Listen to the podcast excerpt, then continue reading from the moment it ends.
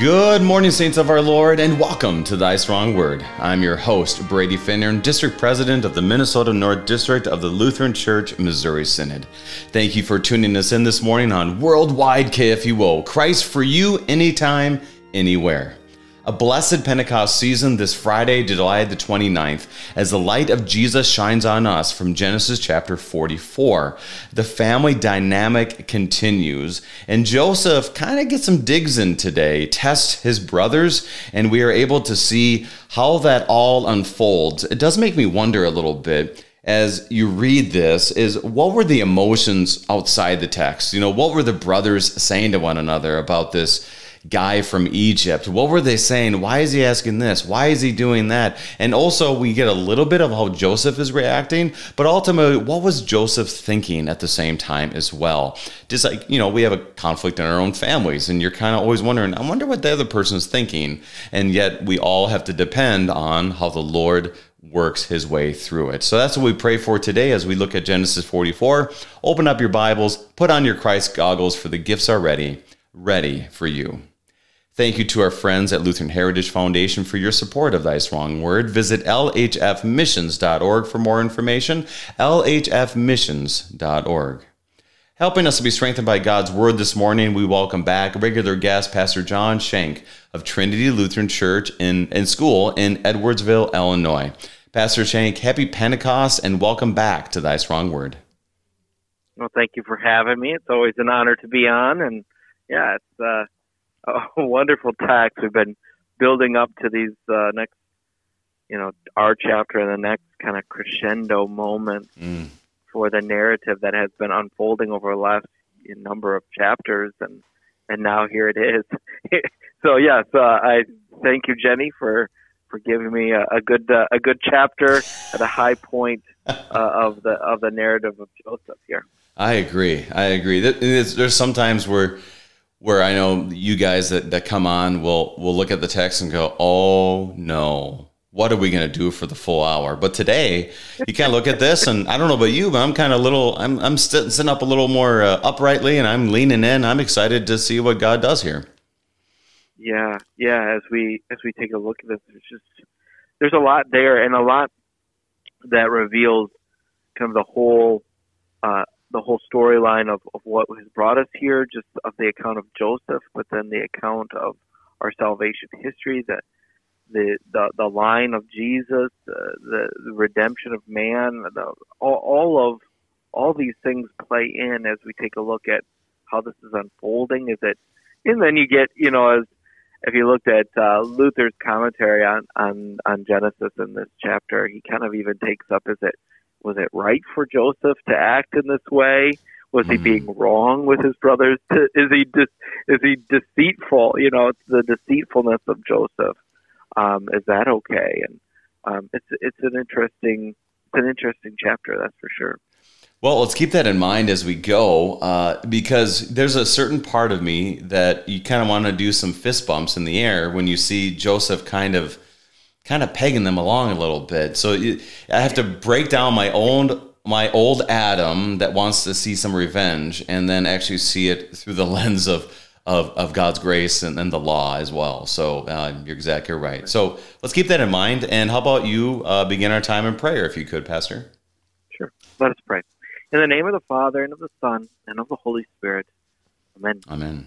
Heavenly Father, you uncover our secret sins. You reveal them. By the preaching of your law, we are we are brought to see our sinfulness and our, our contempt for your word, our our selfishness, our, our lack of love, not only for you but also for our neighbor. Bring us to true repentance so that we may trust in your mercy, uh, see the, the the great gift that you have given to us and your Son who bore the weight of our sins and and was willing to sacrifice himself, willing to take on our slavery and to bear even the, the weight of death uh, so that we could be set free, free to be your children today and always. Help us always to rejoice in this gift uh, as your sons and daughters, made so through the waters of holy baptism. Be with us today as we study your holy word. In Jesus' name we pray. Amen. Amen. Reminder to listeners if you have any questions concerning our text, Genesis chapter 44, send us an email, kfuo at kfuo.org, kfuo at kfuo.org. Pastor, there's there's a lot, like you said. What leads us up to chapter 44 and good things for us to remember to start off on the right foot? Sure. As as uh, everyone knows, you know, Joseph was, was handed over by his brothers, the brothers who intended to, to kill him, who intended to uh, put an end to their uh, the fa- favorable preferential treatment of of Joseph uh, by their by their father, uh, this uh, favored son of a favored of a favored wife.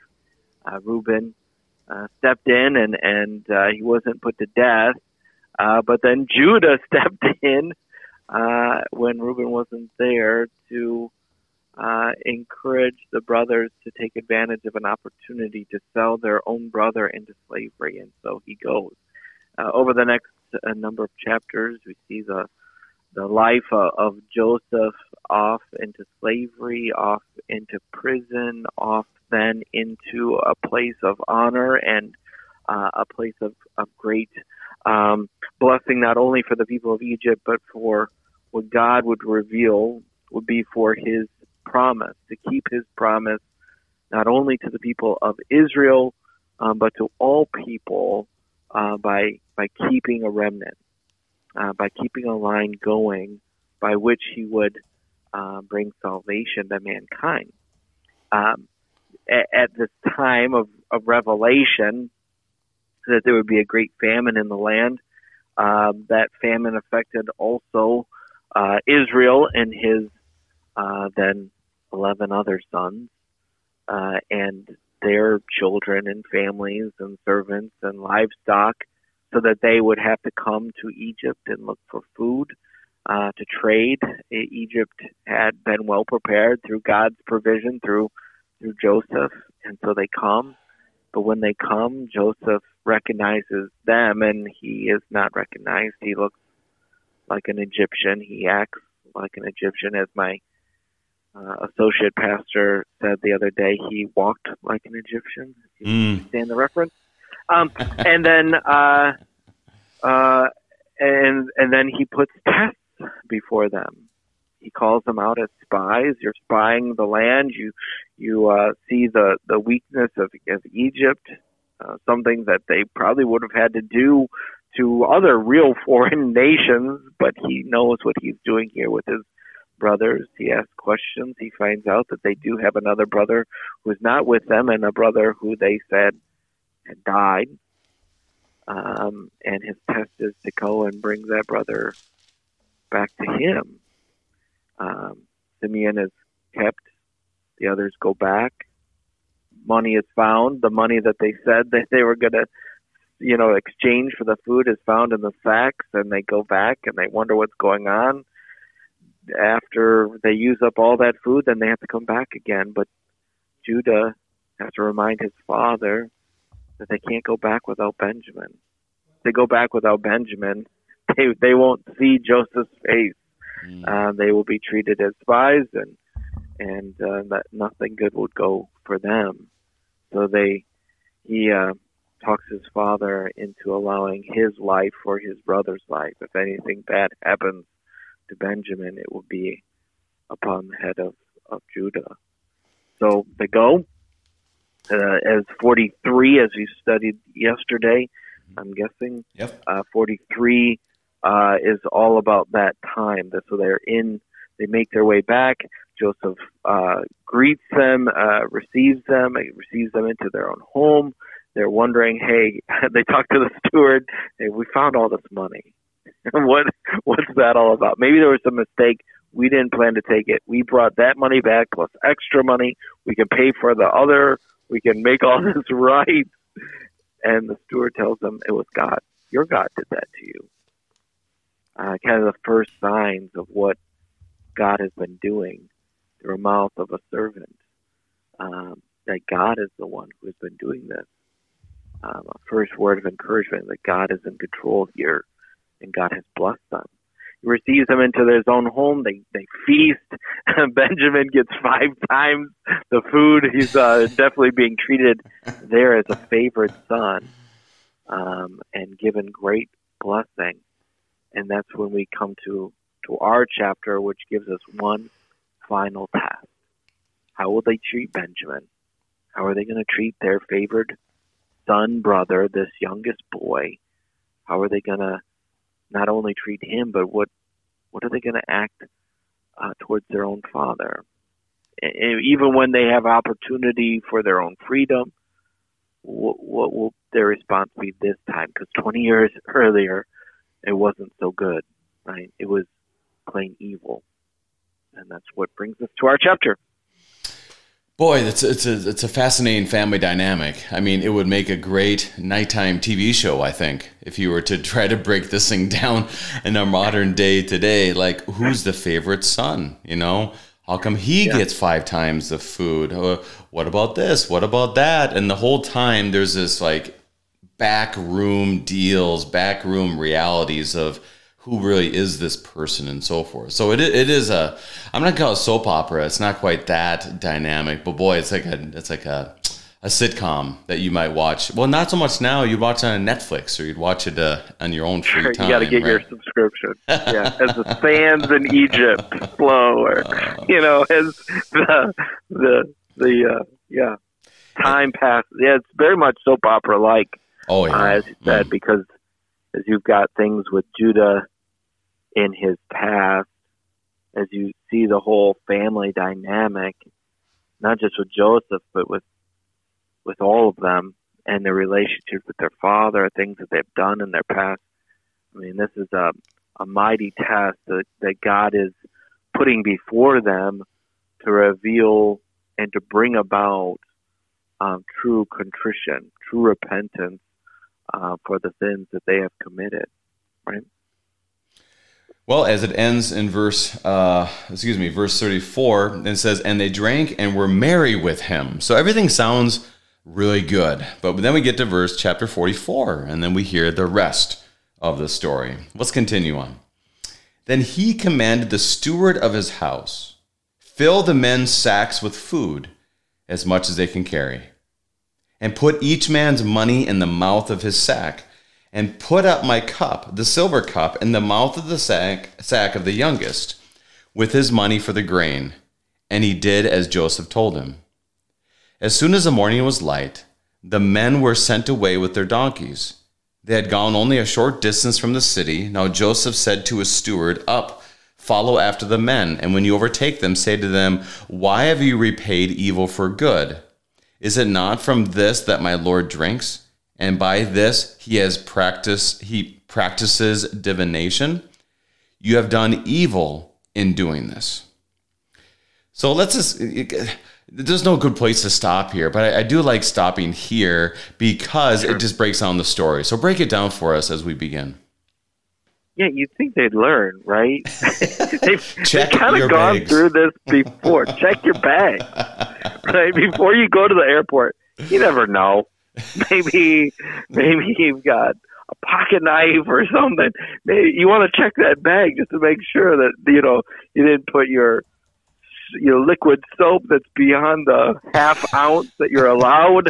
You don't want to get jumped by TSA for being a you know a bad guy or something. Right. So no, they don't. I, I mean, this is this is what happened before. Uh, they they went home and they were shocked and their hearts sank within them about you know what what is going on. All the money that we paid for all this grain is in the mouth of our sack. And then and then they go this time and they don't check. Um yeah i think you know and as uh, as the luther puts it in his commentary they are just overwhelmed with how well this went. Mm. look look you know we went back. We brought benjamin. We did just as this this man said, who seemed very hard. He's a is a very hard man. Uh, the man that they don't know is is Joseph. Joseph has been acting very hard towards them, but they did what he said. We've been honest the whole time. We said we had another brother. Well, actually, two. One had died, so they said. Um, and mm. and we have a father who's still alive, and he so loves this this younger brother. And what are we going to do? And, and so they they brought him. They they brought the other money. We look how he received us. You know, God is with us. And then they go on their way without doing what seems so natural, so so obvious, which is to check check your sack before you go, um, because yeah, they they put the money there, um, and and in that in that doesn't I mean from the from that first encounter with his brothers, doesn't it show Joseph's Joseph's heart towards his brothers? With, without that, you might be wondering, you know, the text isn't revealing everything. Just as you mentioned at the beginning, you know, what's going on? You know, these times where Joseph goes away and he he weeps and he has to kind of mm-hmm. regain himself. Is he, you know, is he weeping out of love? Is he weeping out of bitterness? Is he weeping because his time has been stolen from him? You know, what's really going on there? Is it complex? Is it simple emotion?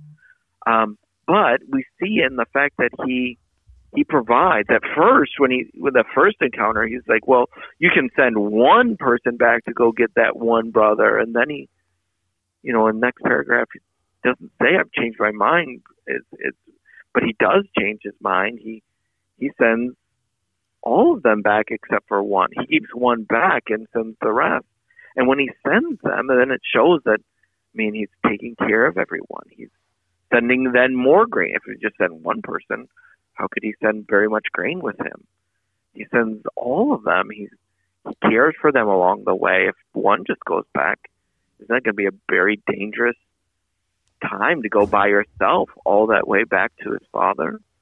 Um, and he, then he gives them all the money back. Right. So, man, he's showing great mercy, great compassion, even though he's he's acting harshly outwardly towards them. And here he sets up this plan of amazing testing, you know, that he sets his cup. Um, and, uh, and then it says divination, right? Mm-hmm. Uh, that, uh, a cup uh, that he's, you know, alluding that that's, uh, that, you know, the Egyptians obviously have many different ways of, uh, interacting with their so-called gods, right? And so he's kind of acting more and more like an Egyptian. Not that he is practicing divination. He's not saying I'm a diviner, but uh, but he's making himself out to be someone who he's not, so that they can be more and more brought to uh, contrition, so that they would fear Joseph. They would be afraid of what's going to happen to him. That they would be reminded that God God is the one who sees, right? He sees this. He sees what you have done, um, and so, and and so the the trap is being set um, amazingly well. It is. It's very intricately put together. Joseph not only can interpret dreams, but he can he can interpret people, play them like a fiddle, if you will, as we are seeing here. Um, and I like how you you did give some credence to the generosity that he was bringing into the situation. But then, as soon as they went away, um, basically they're kind of like, "Hey," he's, he's like, "Hey, go find, go follow them for a little bit." So you're like, "Well, maybe he's not being so generous." You know what? Right. What, what is, is he just a trickster in this whole thing? Because we hear that all the time in Genesis, all these trickeries going on. So it's Joseph is a little bit hard to interpret on this, and maybe that's the point. We're not supposed to interpret that part of it. But any thoughts on that or the first um, five verses? Yeah, I think I think it's it has been a setup the whole time, trying to understand this Joseph or for them this you know Egyptian leader, um, this governor. You know how how do they understand him? They understand him to be a harsh man. They understand him to be a hard man um, a man that cannot be fooled or tricked. Um, and, uh, and, and here they think that they've got a good relationship with him, but um, it's all going to be tested. right, right. And, well, I think I think the only way to go forward is to continue to read. Um, so they stole my cup, or did they steal it? I mean, how would we define that? Was it stealing? Was it not stealing? If someone puts it in your backpack and you didn't know it was there, but yet you still took it. Is that stealing? What would your, what would your confirmation answer be to that, Pastor? Let's let's break that one down before we move on. Sure, I I right. so if someone had uh, mistakenly taken something, you know, as a stealing, um, you know, I think that the easy answer here is to say no. They they hadn't stolen anything. Their intent was not to take. But what does the law do? Right? Um, the law reveals all of my sins. So when it comes down to the point of of here coming to confess your sins, they don't. They're not brought up. They're not hung up on. Did I break this one sin? Mm-hmm. I don't care because I'm a lawbreaker. So I'm not hung up on well, this is wrong because I, I didn't really take this, or this is wrong because I didn't. No, they're they're hung up on the fact that now it's been all revealed that I'm a lawbreaker, I'm a sinner. Um, so you don't you don't hear them even taking up that question. No, you don't. Um, no, you don't. Because they're caught up in in God's trap of revealing revealing all of their sins. And that's the point. You know, God, um, you know, sometimes when we see someone else's sin that they have done and the effects that it has had on their lives, it has nothing to do with me. I didn't do it, but I might be convicted about how I treated my neighbor. You know, maybe I didn't do that, but I haven't been perfect. I haven't loved my neighbor, and boy, do I see that. So, um, no, maybe they didn't steal this, they didn't put it in their sack, but they're not even worried about that because they know what they have done, and it's far worse. Right, right, and that's something where if you take someone's pen and you don't know you're necessarily doing it, once you find out, you are to return the pen. I mean, this is not a matter of oh well, you know, it's not really stealing because I didn't try that. At this point, if you know about it and you continue to do it, then you are. So, like you said, they're not even bringing that up because they feel the weight of that sin, that of that brokenness is already there. And so it's a question that, well, we can talk about, but here they're not even worried about that because they realize that they've messed up. So, you yeah. ready, ready to move on, Pastor? Sure. All right. Verse 6 When he overtook them, he spoke to them these words. They said to him, why does my Lord speak such words as these? Far be it from your servants to do such a thing. Behold, the money that we found in the mouths of the sack we brought back to you from the land of Canaan. How then could we steal silver or gold from your Lord's house? Whichever of your servants is found with, with it shall die, and we also will be my Lord's servant. He said, Let it be as you say. He who is found with it shall be my servant, and the rest of you shall be innocent. Then each man quickly lowered his sack on the ground, and each man opened his sack. And he searched, beginning with the eldest and ending with the youngest. And the cup was found in Benjamin's sack. Then they tore the clothes, their clothes, clothes, and every man loaded his donkey, and they returned to the city. Well, they, they yeah. seem pretty confident, and then they get to Benjamin. Whoops. Yeah, yeah. Overly confident, right? That's right. Overly confident. Um, so, um, yeah, here they talk about, no, I haven't taken anything, we haven't done anything, we're innocent, and they're, they're like so amazingly confident that they they overspeak, right? They they say too much. Oh, but we could never do that. We even you know what? We're such good people. We're so uh, uh, you know such abiding citizens um, that we, even when we found that extra money, we brought it back to you. How could you ever dare accuse us of being anything but the most outstanding people ever? And you know what? if any of us are found to be doing anything wrong, uh, kill him. Whoops. Yeah. Why why would you ever say that? Why would you ever have such hubris that you think that you've never sinned, you've never done wrong, that you could that you could offer up a life that doesn't belong to you? Oh, wait, isn't that exactly what they've done? Yeah. Didn't they offer up someone's life that didn't belong to them mm-hmm. for their own benefit? So, here for their benefit of their name, for their fame, uh, for for their reputation, for how the world would see them, they offered up their son or their their father's son, not even knowing it. But that's the trap, right? That's the trap that has been set, and so they, they go through the whole uh, little dog and pony show of well, let's start with the oldest because you can't go right for the youngest, right? You can't because that'd be pretty obvious. Well, maybe you're the one that put it in there, right? you know exactly where it is, how did right. you know that? So he's like, no, no, no, let's start up here. Obviously, we start with the oldest and go down to the youngest. Makes sense.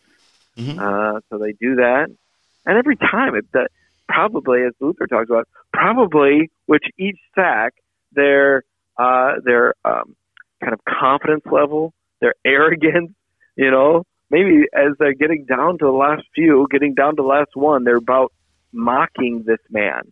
See, what we told you, we're no thieves. You owe us now. You you've insulted us.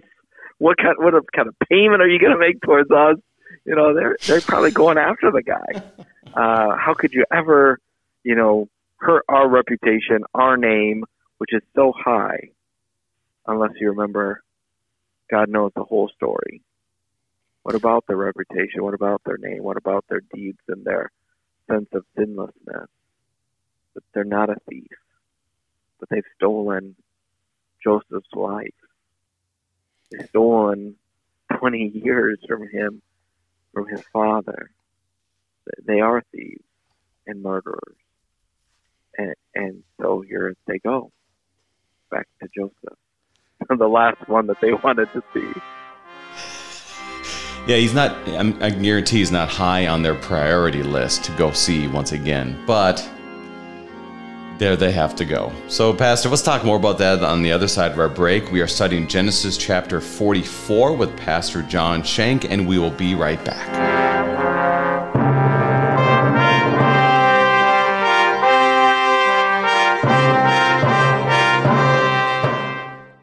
On America's college campuses, doors are open to sharing the good news of Jesus Christ. The number of international students studying at American schools has more than quadrupled over the past decade. For many of these young men and women, it's their first time living in a free society where they can ask questions about Christianity. You can help answer their questions. Go to lhfmissions.org and partner with the Lutheran Heritage Foundation to translate good Lutheran books into languages these students can read and understand.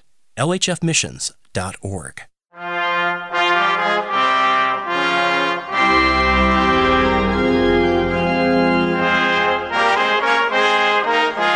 And welcome back. We are studying Genesis chapter 44 with Pastor John Shank of Trinity Lutheran Church and School in Edwardsville, Illinois.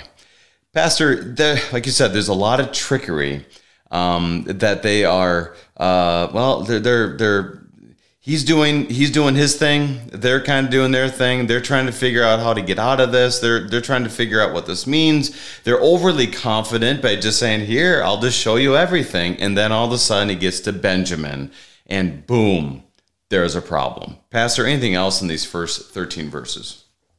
Yeah right there you know verse 9 you know whichever your servant is found with it shall die mm-hmm. right?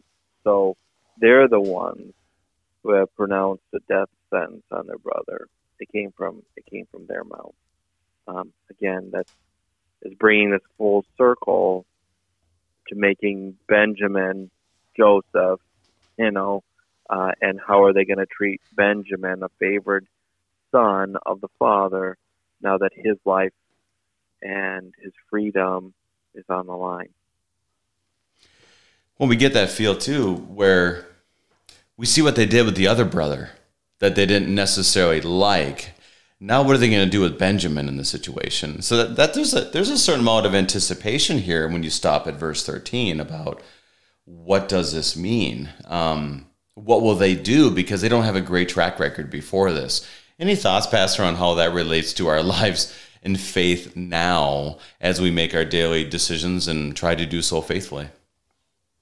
Yeah, I mean, um, I think they're they're starting to show, right? Mm. They're starting to show um, that God has been at work in their heart, um, bringing them from that moment of great sin, changing them by His working. Um, because as He has brought them to this moment, how did they react? Verse 13 tells us that they tore their clothes Mhm. when uh, Joseph was reported to be uh, to have died. What did their father do? He tore his clothes in mourning. So now they have a their reaction to the to the you know pronouncement of death of the of the beloved brother, beloved son, is different.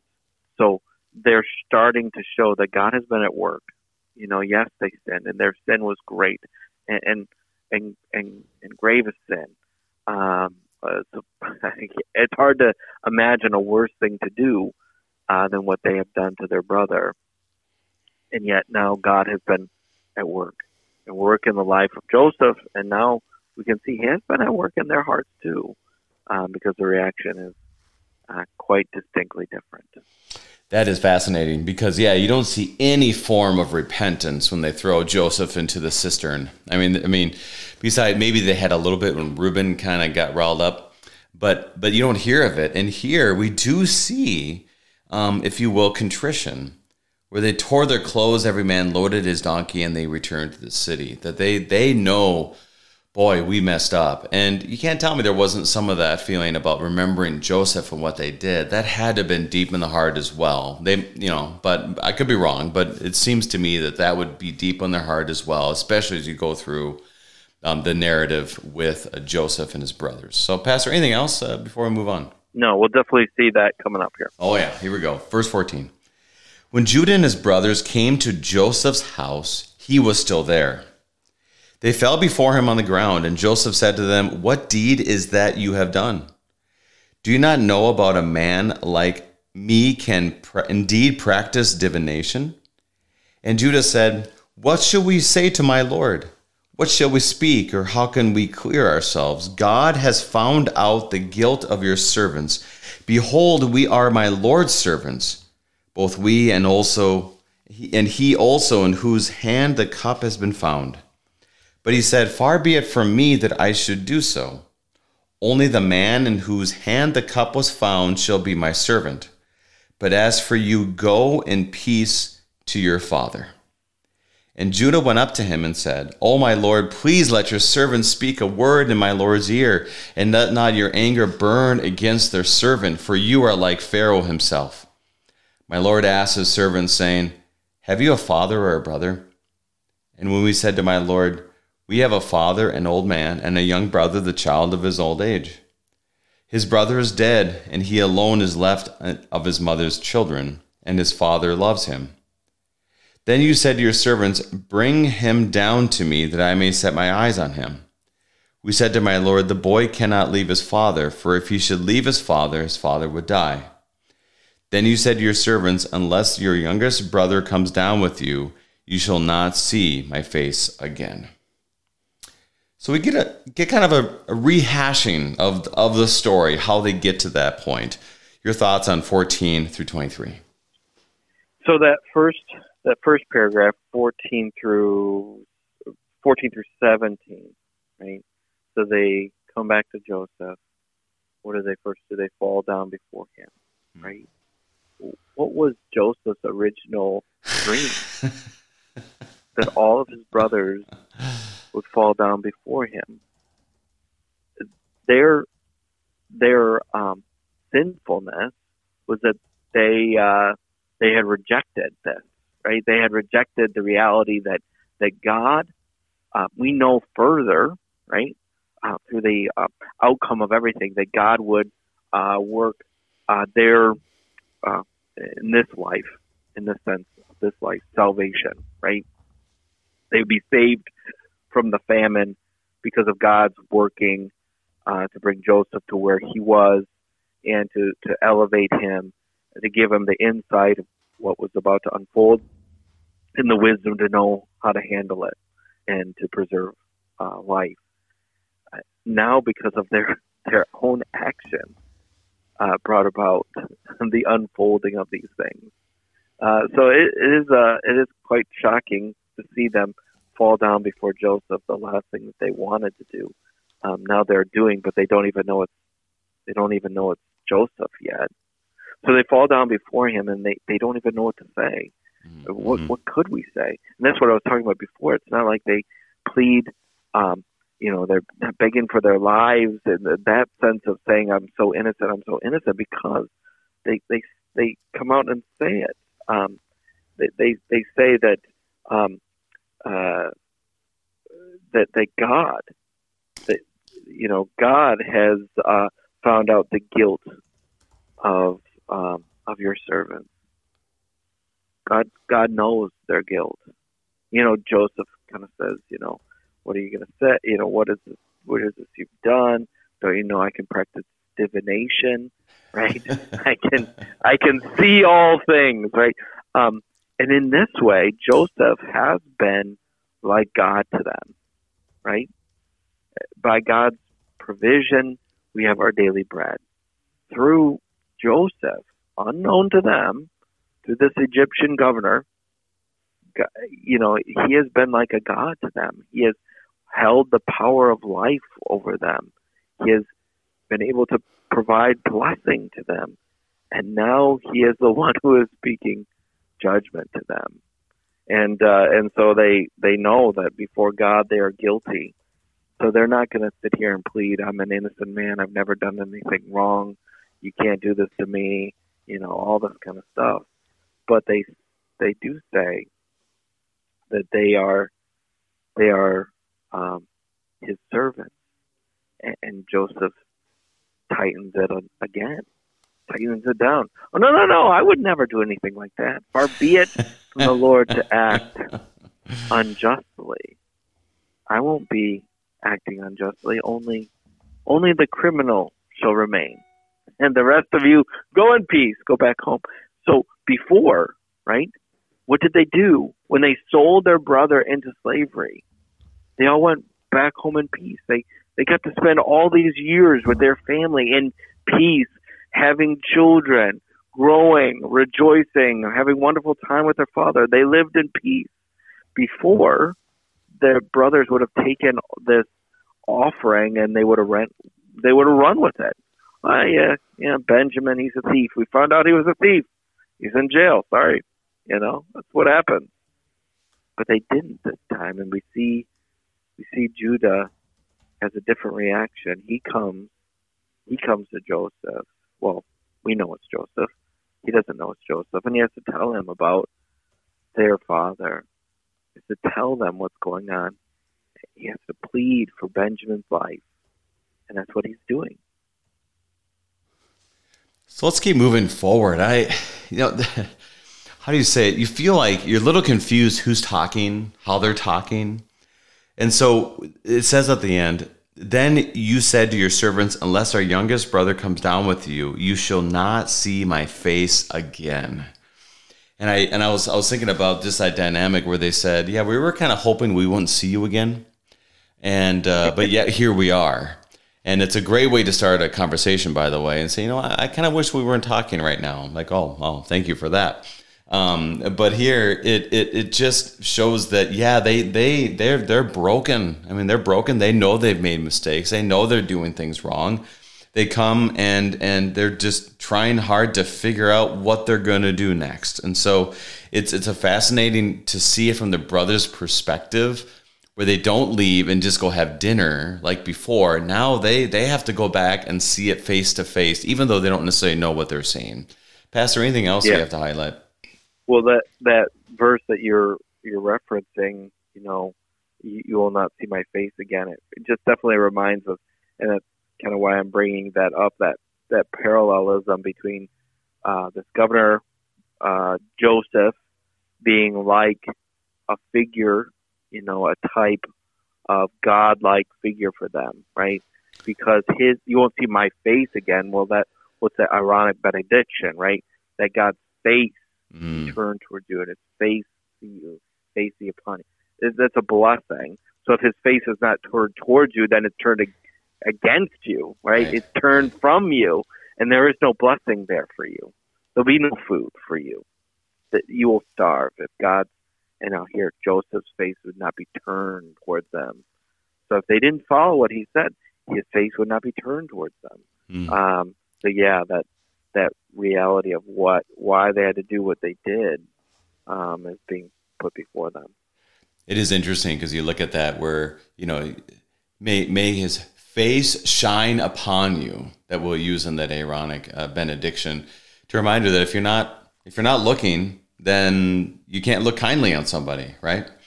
Um, and so that's definitely something here where they're dealing with this face to face. And how does this all play out? Well, it's kind of hidden right now. There's a veil over their eyes, no doubt about it. So let's continue on. Are you ready to move on, Pastor? Yes, please. All right. When we went back to your servant, my father, we told him the words of my Lord. And when our father said, Go again, buy us a little food, we said, We cannot go down. If our youngest brother goes with us, then we will go down. For we cannot see the man's face unless our youngest brother is with us. Then your servant, my father, said to us, You know that my wife bore me two sons.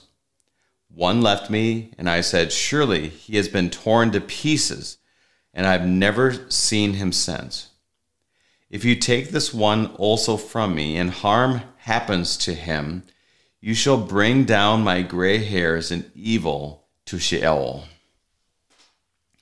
So this is kind of a uh, this is a conversation that's a little bit uh, hard to break down or try to think through. So, Pastor, help us out. Yeah. So, so Judah is the one talking. He, he's revealing to this governor, and, and it seems like a recap for us, but they don't know it's Joseph, right? So they're telling jo- they're telling Joseph without knowing they're telling Joseph all that had happened, mm-hmm. and they're telling Joseph some things that he didn't know. How did how, how did uh, how did Israel respond when they when you told him that I died? Did he just go, "Oh"? I mean, he was a little bit of an arrogant boy.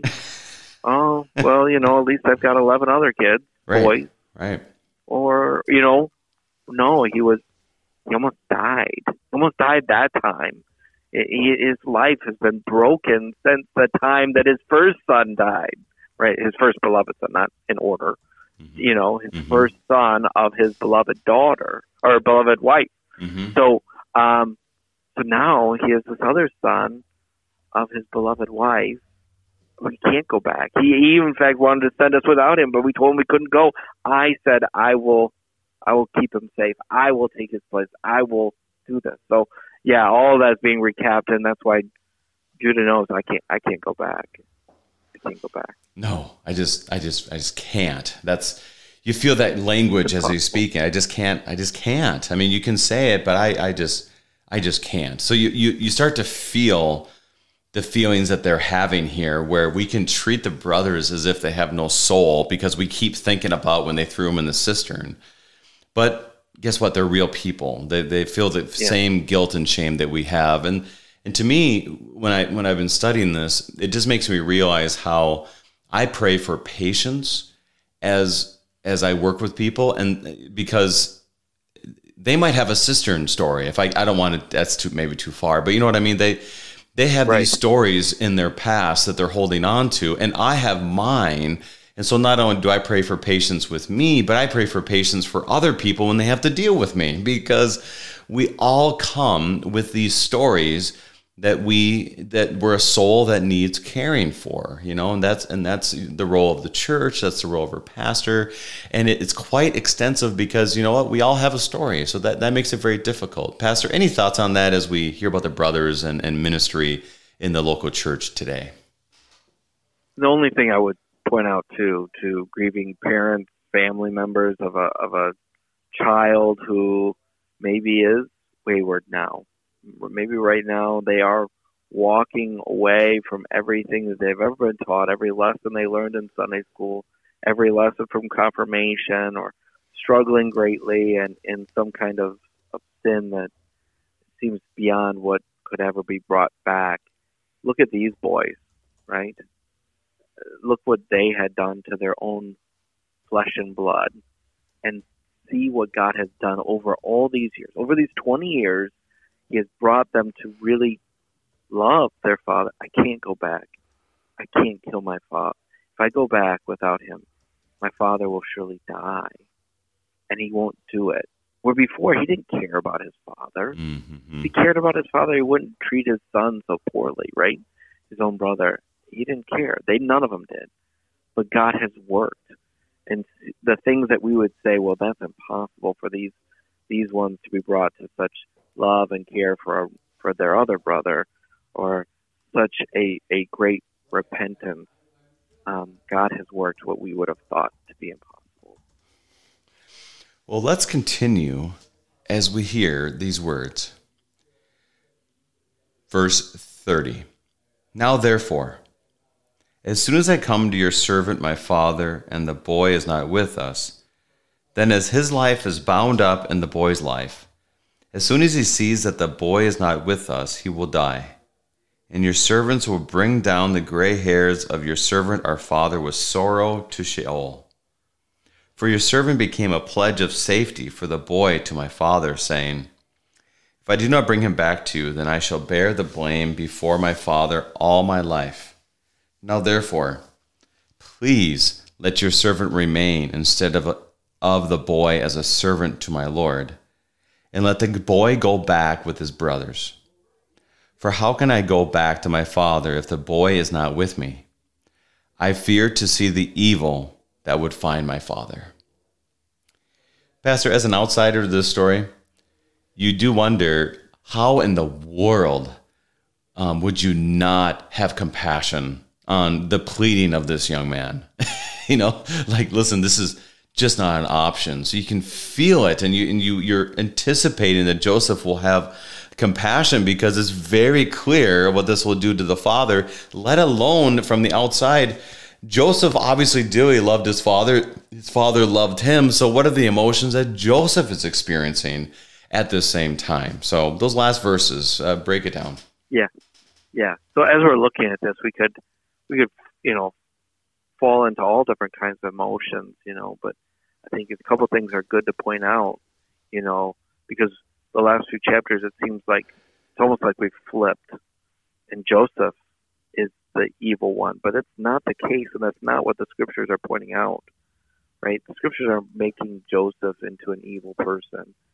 This is exactly what they deserved, but he doesn't actually give it to them. Mm. They deserved to die.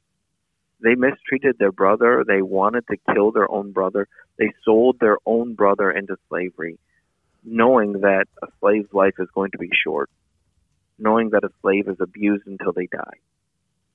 That's what they did to their own brother. Mm. What kind of sentencing should we give to that?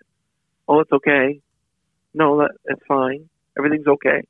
No, God is bringing to them exactly the the heartbreak, the heartbreak that that they should have over Joseph.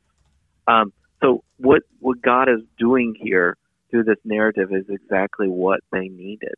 They needed to be brought to repentance to see what they have done. Now God has done it. God has actually done something that we could have never done, which is bring someone to repentance and to see the, the weight and gravity of their, their sins. And so they're seeing that. And in it, and in it, we see a picture of all of our salvation. So it's Judah again who is speaking. And, and Judah is the one by whom the line of Jesus, our Savior, comes, who is in the line of Judah. And what does Jesus do? But he agrees. He makes a stance. Take, trust me, Father, I will take their place. If something would happen, it will happen to me and that's what our Savior, that's what Jesus has done. Jesus has come and he has taken Benjamin's place. We are the Benjamin. Mm. We are the guilty ones. We are the ones who deserve to be enslaved forever. Uh, we are the ones who deserve death. And yet Judah has come. Our Jesus has come and says, No, that that would kill my father to see you suffer, to have you taken away from him forever. I will take your place. And Jesus, our Lord, He does it. A beautiful foreshadowing of what our Lord has done. And this whole story has been a, been a beautiful foreshadowing of what Jesus and our Heavenly Father, in their love for us, has done. Joseph, the beloved son of the father is sent. The father sends Joseph to his brothers, and they reject him. Mm. They reject him. They don't want to bow down before him. They reject him, and they cast him off.